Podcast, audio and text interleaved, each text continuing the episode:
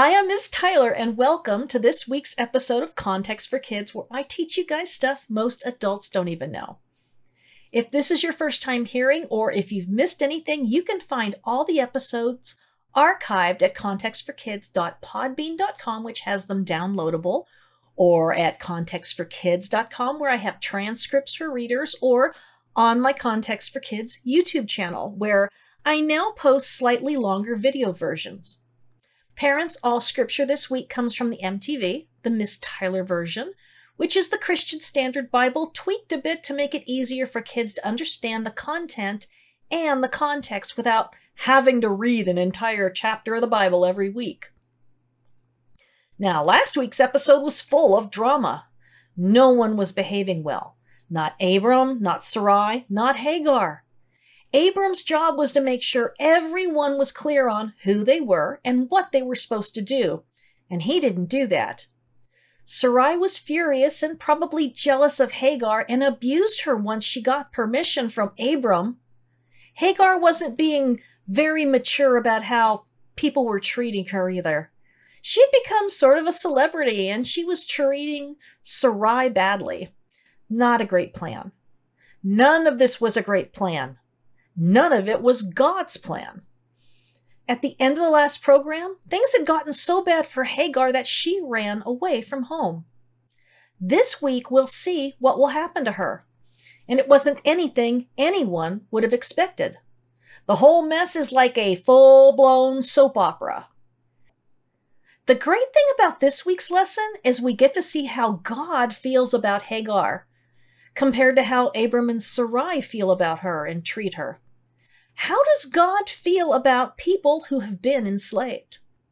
A lot of the Bible talks about it, and through the stories of Hagar, Bilhah, Zilpah, Joseph, and the children of Israel, we'll see a huge difference between the human attitude and God's attitude about the things that happen to people like Hagar.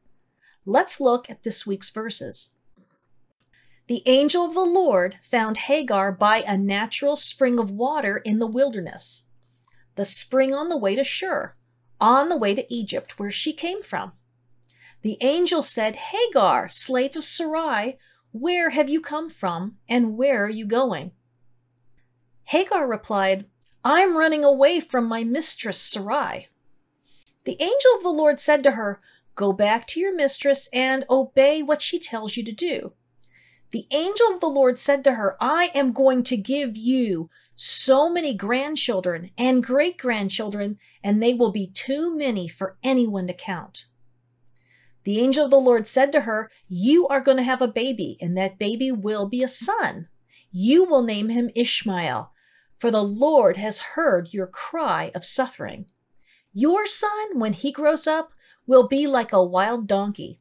His hand will be against everyone, and everyone's hand will be against him he will settle near all his relatives. Let me tell you, this is so exciting to everyone who has ever been told that they don't matter or who were treated like they don't matter. It's so easy to skip right over this and not see how much God loves and blesses Hagar. First of all, this is the first time in the whole Bible that we see the angel of the Lord. This angel spoke to Abram back in Genesis 15, but won't talk to him again for another 50 years. And this is the angel who will talk to Moses out of the burning bush. The angel of the Lord doesn't show up all that often. So it would have surprised the original audience when Moses told this story in the wilderness. Everyone knew they were the descendants of either Abram's son Isaac, who wouldn't be born for another 13 years in this story, or came from Egypt. And most everyone listening had probably been enslaved in Egypt. This is only the first time in the Bible that someone who is owned and abused as a slave has an encounter with God out in the wilderness. And guess what? The children of Israel were out in the wilderness too. You know, from their tents, they could see the tabernacle with the Lord's presence over the tent of meeting. A flame of fire by night when it was cold, and a cloud of smoke by day when it was hot. It was even the same angel of the Lord who led them out of Egypt and into the wilderness. They knew this angel. And Moses told them all that the first person this angel ever appeared to was a slave, a woman, and an Egyptian. And she is someone who had been badly mistreated.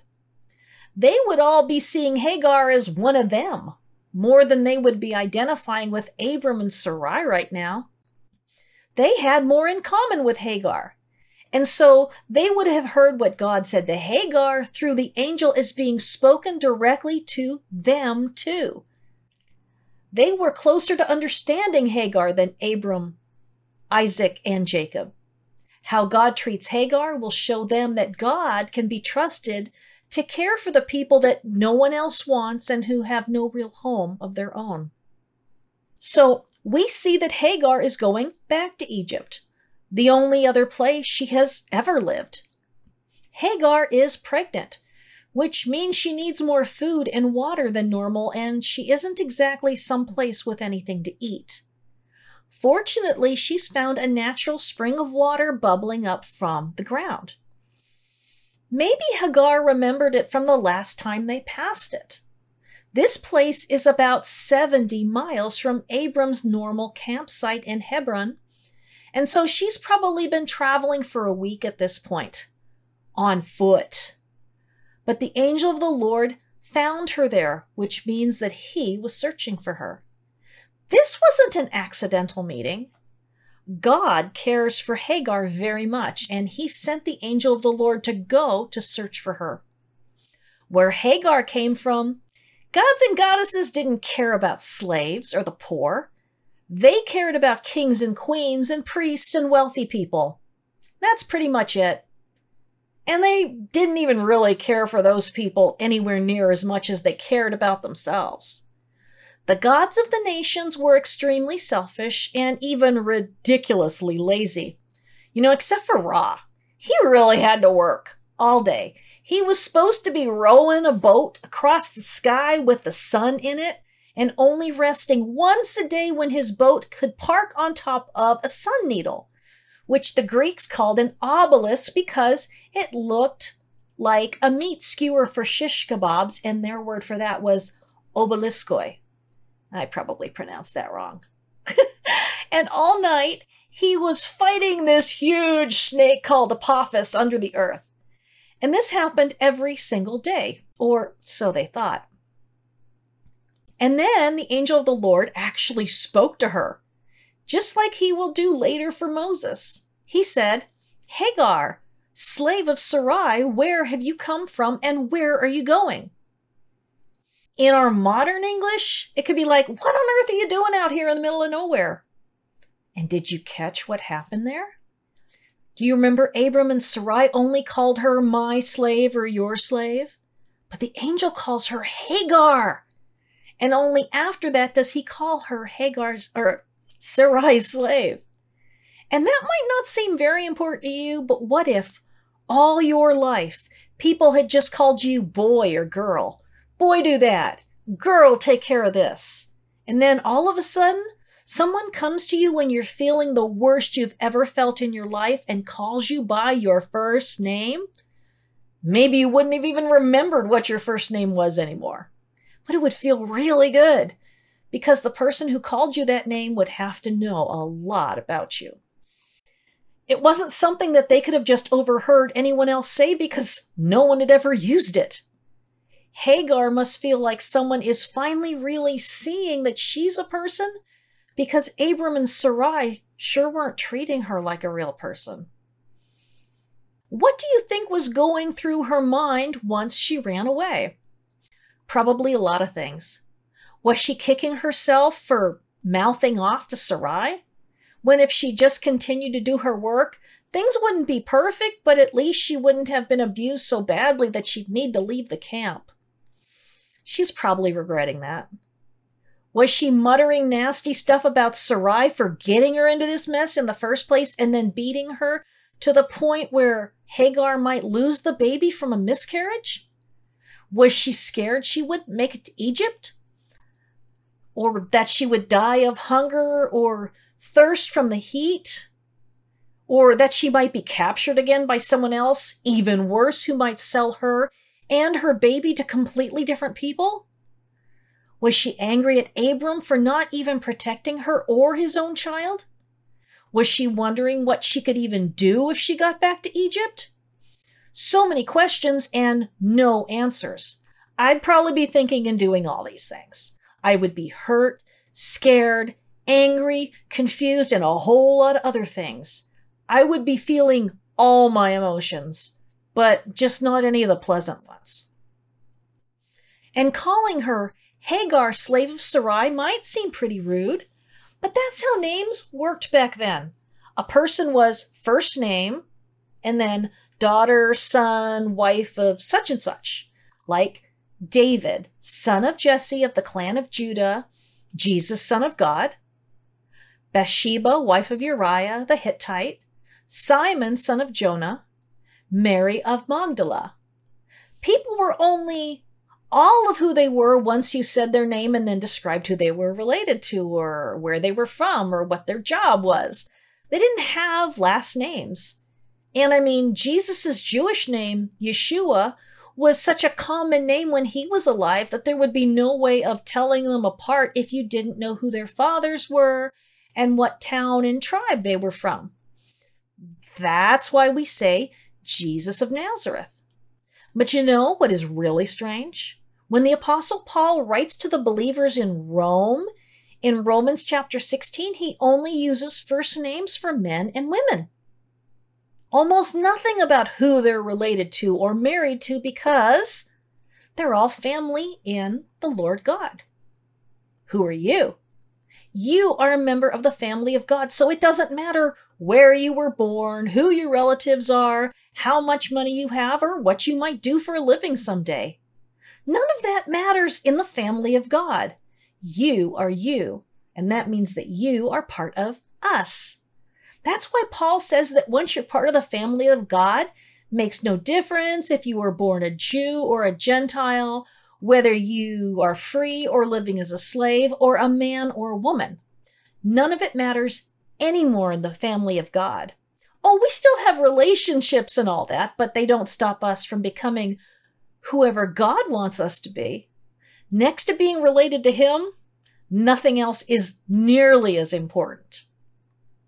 And you guys, maybe some people think you're just kids, but you know what? You are my brothers and sisters in Jesus.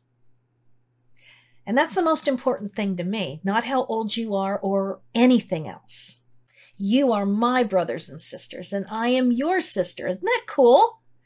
So, anyway, the angel of the Lord told Hagar, slave of Sarai, that he knew everything about her.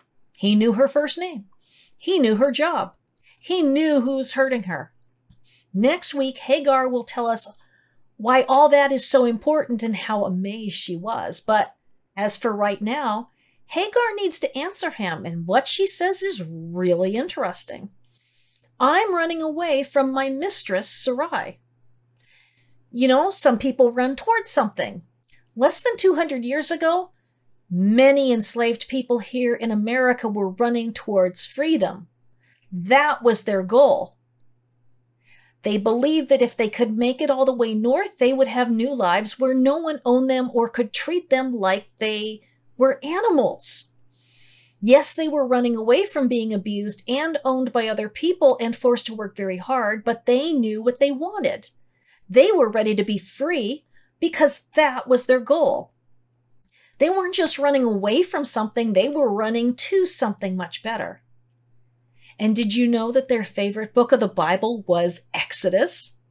When they read it, they learned that God cared about people who were kept as slaves and that he is the God who sets slaves free. And a lot of times people didn't even want them reading that book, so they had to sneak it, which is good for them. so they had hope in a God who cared what was happening to them. Hagar doesn't know anything about a God who cares about slaves. In her world, no one cares. And so, this is one of the most important things you will ever read in the Bible to learn about how God cares about people in surprising ways. Now, the angel of the Lord could have sent her somewhere that she could be free or given her money or whatever, but he doesn't. This is what he says Go back to your mistress and obey what she tells you to do?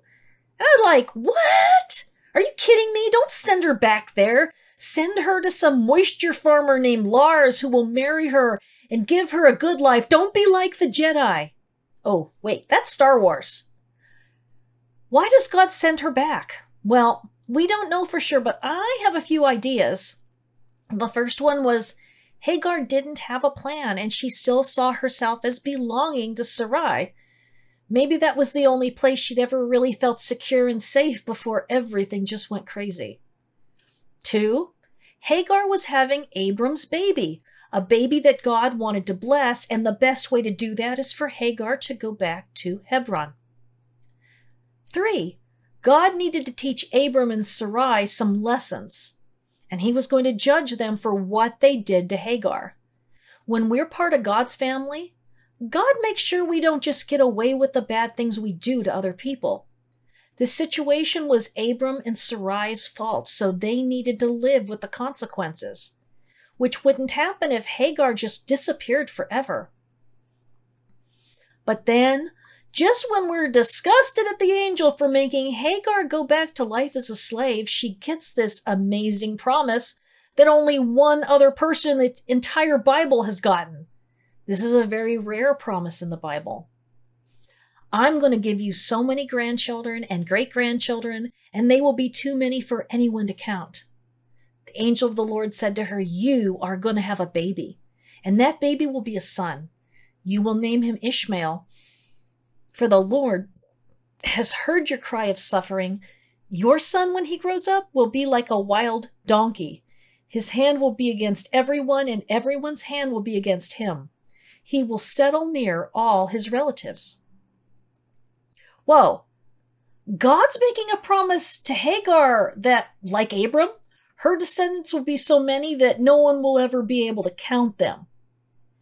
Then they will be her children and not Sarai's. And she will have a son, and she will name him, not Sarai. That had been the plan for Hagar to have a baby and nurse the baby, but for Sarai to name the baby and raise him as her own son. God's telling Hagar that Sarai won't be naming that baby. Sarai will be rejecting him. That was great news in a lot of ways for Hagar and his name would be Ishmael, which means God hears, because God heard Hagar's cries of suffering. God heard. God paid attention. God cared. God acted. God saved. God blessed. Do you know how few people in the history of the whole world have had something like this happen to them? Not many. In a world where women weren't always considered to be entirely human, and slaves were there to be used and thrown away like garbage, God is showing us that that isn't the way He feels about them.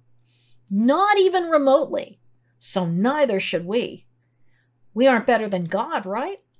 So we need to see what He sees and how He sees. God saw Hagar as someone to listen to, care for, and bless. God had a future for her. But what's this about Ishmael being like a wild donkey once he grows up? Well, that sounds super sketchy and even insulting, right? But it isn't. Tame donkeys belong to people like Abram and Sarai, but wild donkeys are free and they live out in the wilderness wherever they want. Wild donkeys aren't owned, they aren't slaves, and they're very resourceful. Ishmael would be an entirely different sort of person than Hagar, who still sees herself as someone's slave even though she's run away. Even though Sarai will be rejecting Ishmael as her own son, he still isn't going to live life as a slave. When the angel tells her that his hand will be against everyone and everyone's hand will be against him, that means that Abram's son isn't going to be much of a blessing for Abram and especially since Ishmael will be living near his relatives and not with them. Ishmael is going to make the lives of Abram and Sarai difficult, and their children and grandchildren too. He's not going to be an answer to prayer or a solution to their problems.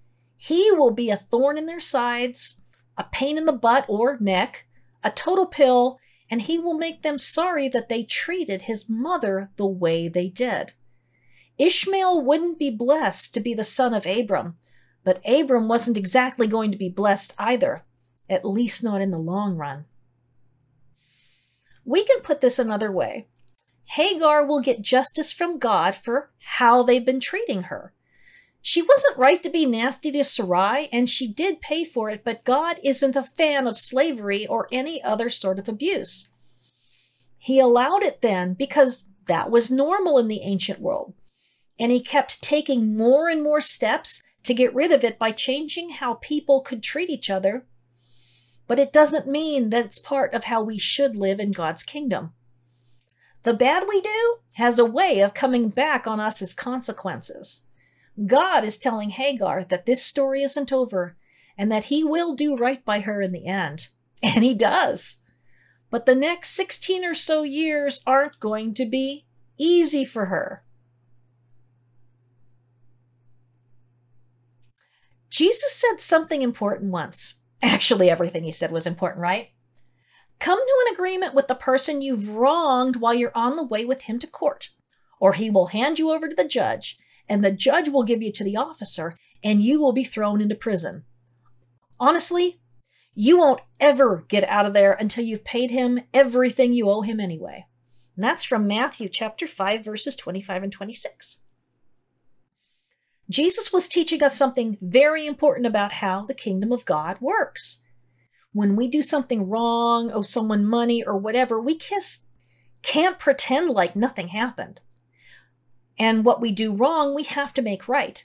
If we steal, then we have to give back the person, you know, whatever we stole. If we hurt someone, we have to help them. Just going forward like nothing bad happened is not how the kingdom of heaven works. When the people who were enslaved were freed here in America, there was one general who tried to do the right thing from the Bible.